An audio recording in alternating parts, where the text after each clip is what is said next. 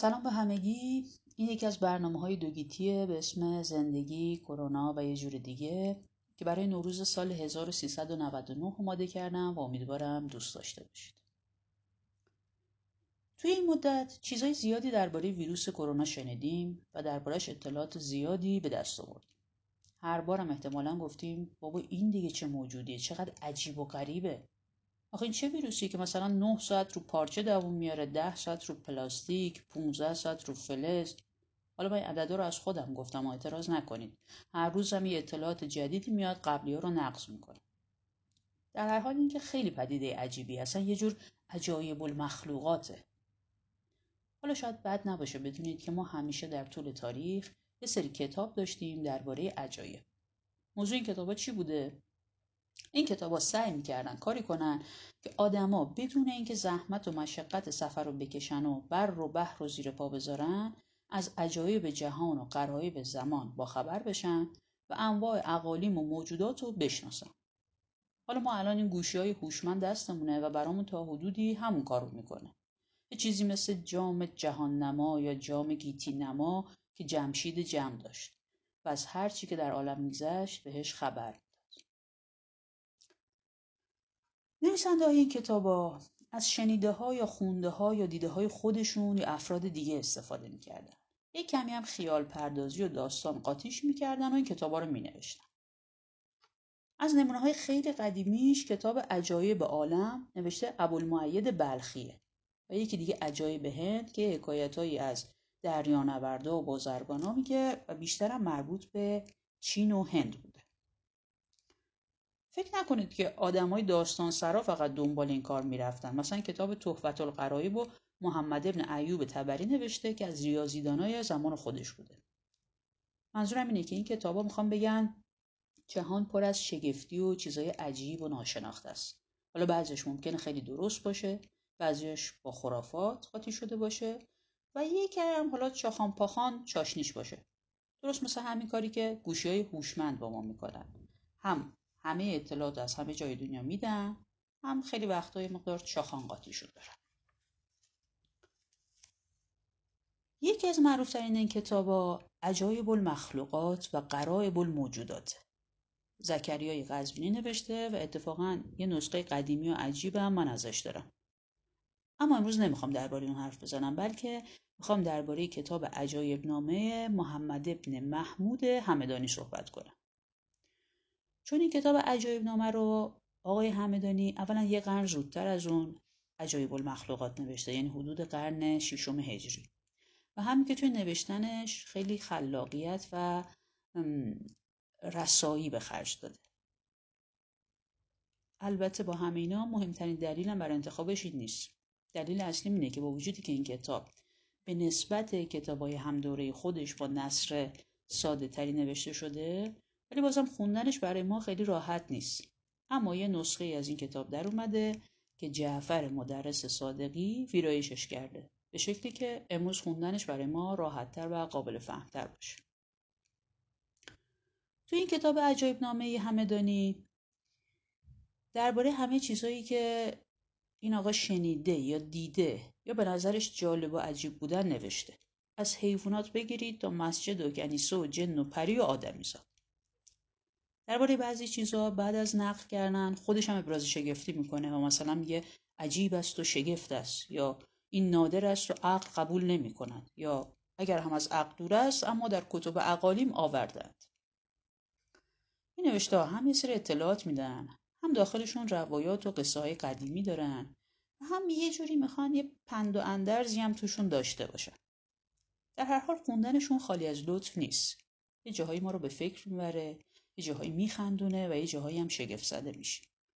یه جایی فکر می‌کنیم وا چقدر قدیمی ها خنگ بودن خیلی چیزها رو نمی‌دونستن. یه جایی هم با خودمون میگیم چه قشنگ ماجرا رو می‌دیدن.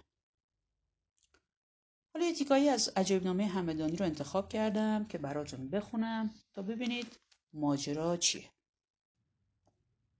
بخشی از کتاب به عجایب آدم یعنی همین آدمیزاد دو پا اختصاص داره و چیزای جالبی در موردش میگه. از جمله این حکایت. میگه گویند به ابتدا که آفریدگار شیر را بیافرید مرغان را دید که میپریدند. شیر گفت شما از که میترسید؟ گفتند از آدمی. گفت وی به شما چگونه رسد؟ گفتند به ما نرسد ولیکن ما را به زیر آورد و در ها محبوس کند وانگه ما را بکشد و بخورد. شیر عجب ماند. می‌خواست که آدمی را ببیند.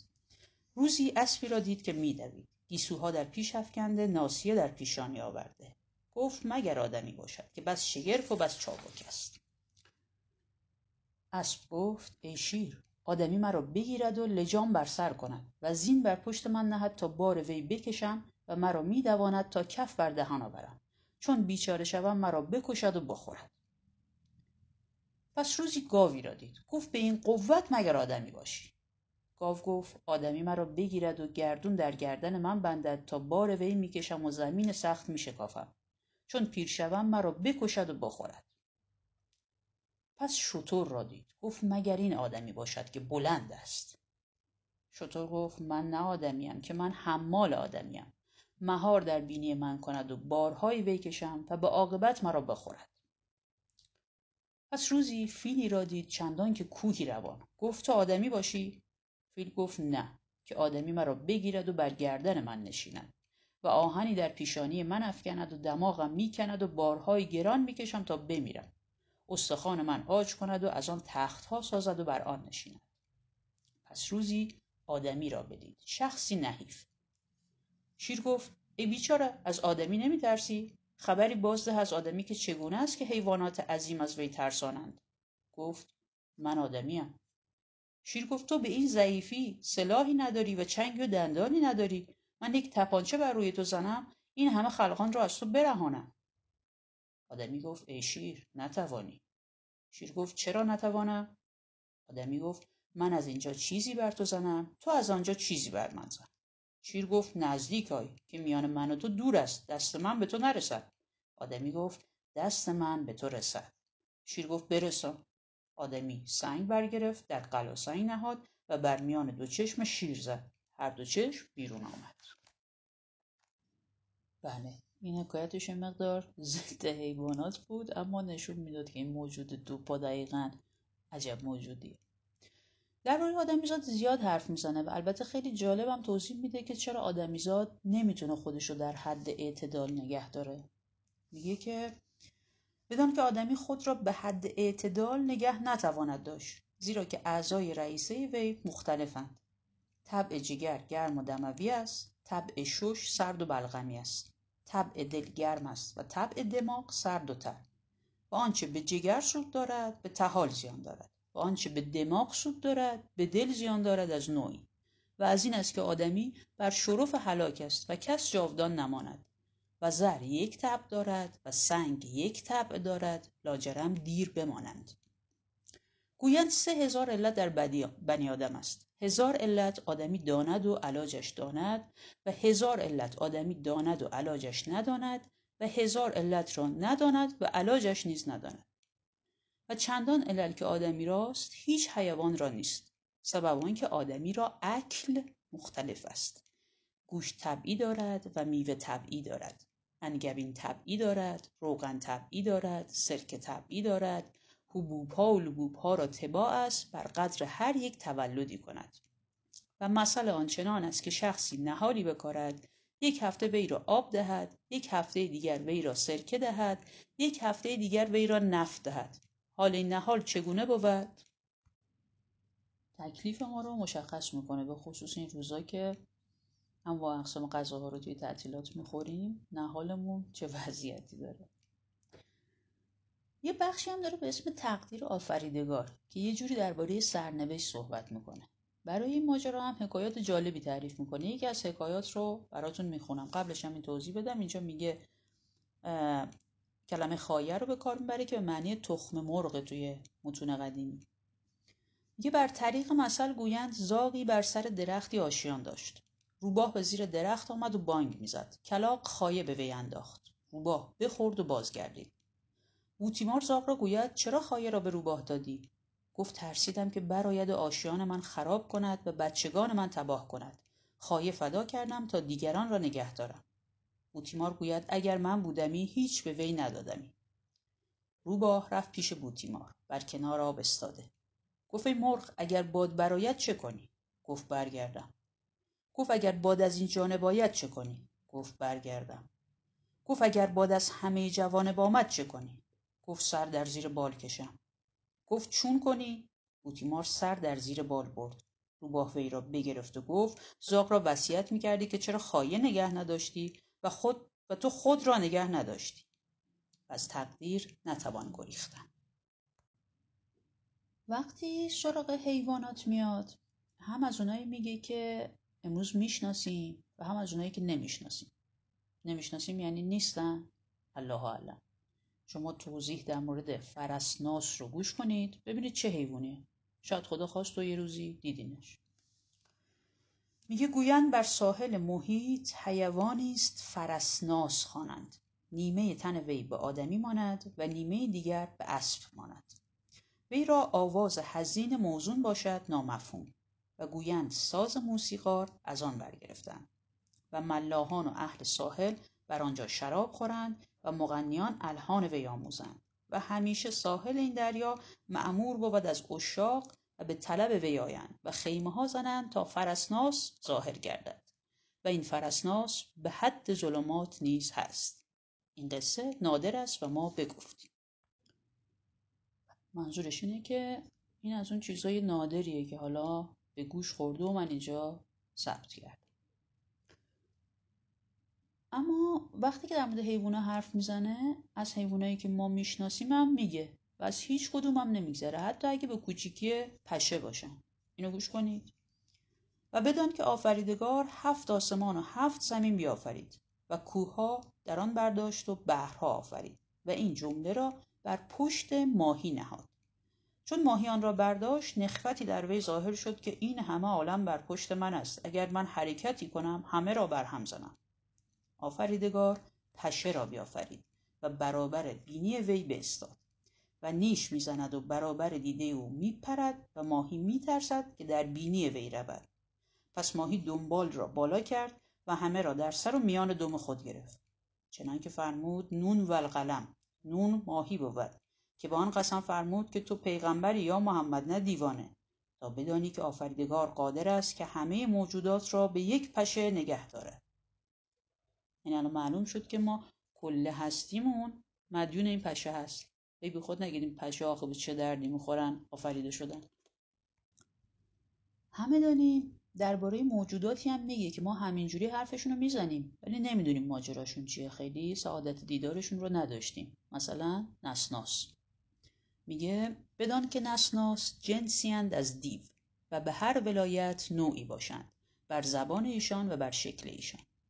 به حدود بلور نسناس بود وحشی و هر یک از ایشان چندان که نخلی و اگر شخصی یکی را بکشد از آن قبیله وی ده را باز کشند و اگر دیهی بود خراب کنند.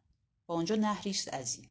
اگر نسناسی در آن افتد مادهش آنجا نوحه کند روزگاری و بر تن ایشان موی باشد بسیار و دندان گیرند این گروه را دیو مردم گویند. به حدود قاتول نسناس بود گردنی دراز دارد چون سر خر. شخصی حکایت کند که به قاتول می‌رفتم آوازی شنیدم. انا اخوک فل اسلام خلصنی.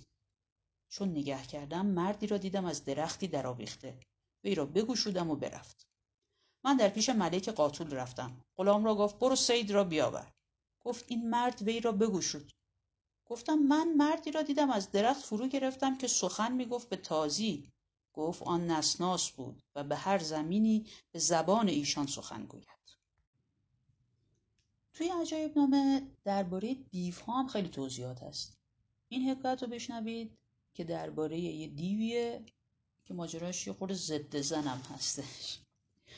میگه گویند پادشاهی در باغ خود رفت. دیو را دید که با خر ماده فساد می‌کند.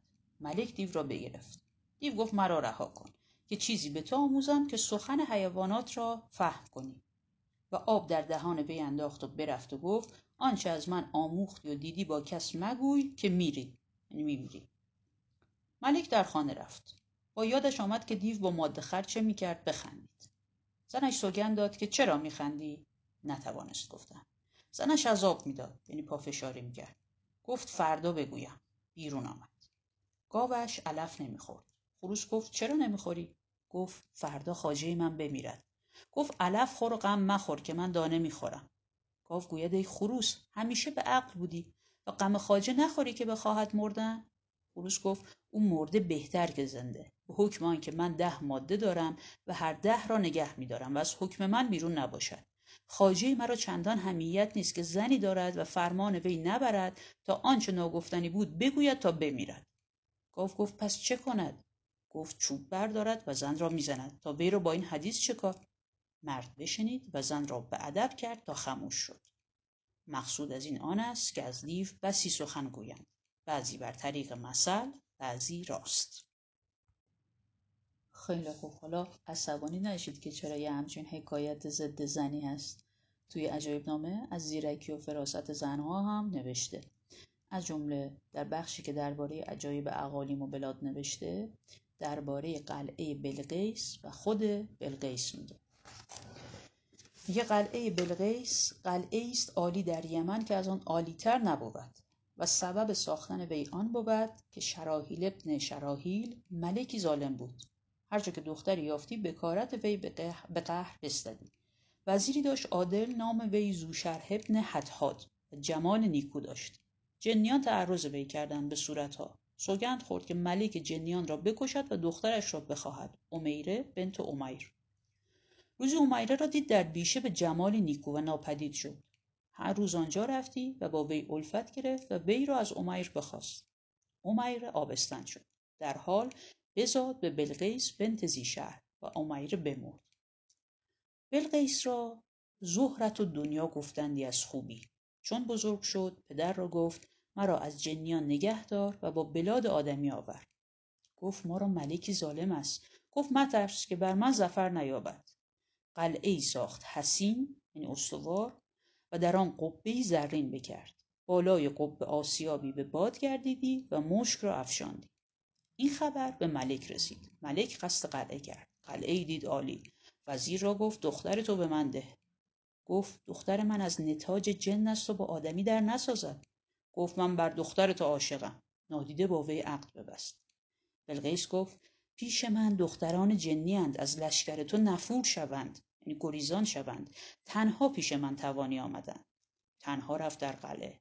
دختران جنی را و بلقیس را دید تاجی بر سر. مدهوش شد. درماند بلقیس قده پرزهر به وی داد. وی باز خورد حالی جان بداد. بلقیس بر کنار سور آمد و گفت ای لشکر ملک می‌گوید که زنان شما را جمله پیش من آورید. گفتند هاشا که ما زنان خود پیش وی فرستیم. بلقیس بازگشت. دیگر بار بیامد و گفت ملک می‌گوید لابد دست که زنان را به من فرستید. گفتند هاشا از این سخن. بلقیس گفت ای قوم ملک بخفت خشمناک. اگر شما ثواب ببینید من وی را هلاک کنم و مرا به جای وی بدارید که من نه قصد زنان کنم و نه قصد مردان مردم همه به سجده رفتند و گفتند سمعا و طاعتا. و سوگند خوردند وی بازگشت و سر ملک بیاورد بر قلعه نهاد و جمله بر طاعت بلقیس رفتند و در زیر این قلعه سراها کردند و وی ملکه سبا بود تا آنگه که زن سلیمان شد. این هم یک حکایت در مورد زیرکی زنان. برای پایان حکایت ها یه حکایت لطیف طور می‌خونم که درباره بوم یا همون جغده. همه اول توضیح میده که بوم یه مرغه که اون رو خوشیومن و خجسته نمی‌دونن و میگن شومه. بعدش این حکایت رو نقل می‌کنه. میگه عربی دو بوم را بگرفت و میفروخت. گفتند به چند فروشی؟ گفت بزرگی را به درمی و کوچک را به ده درم. گفتند چرا؟ گفت شومی او تازه است. بله. در گذشته انگار چیزای عجیب و غریب بیشتری بوده و دنیا تماشایی تر ما الان سالها بود که دیگه از چیزی شگفت زده نمی شدیم و حتی عجیبترین یا تکانده تکانده ترین خبرها رو با خونسردی و بیتفاوتی نگاه می کردیم. ویروس کرونا ما رو دوباره به دنیای عجایب المخلوقات برگردوند. کتابی که امروز براتون معرفی کردم کتاب عجایب نامه نوشته محمد ابن محمود همدانیه با ویرایش جعفر مدرس صادقی از مجموعی به اسم بازخانی متون که نشر مرکز چاپ کرده این یکی از برنامه های دوگیتی بود از مجموعه زندگی کرونا و یه جور دیگه که برای نوروز سال 1399 تهیه کردم و امیدوارم که خوشتون اومده باشه. تندرست باشید.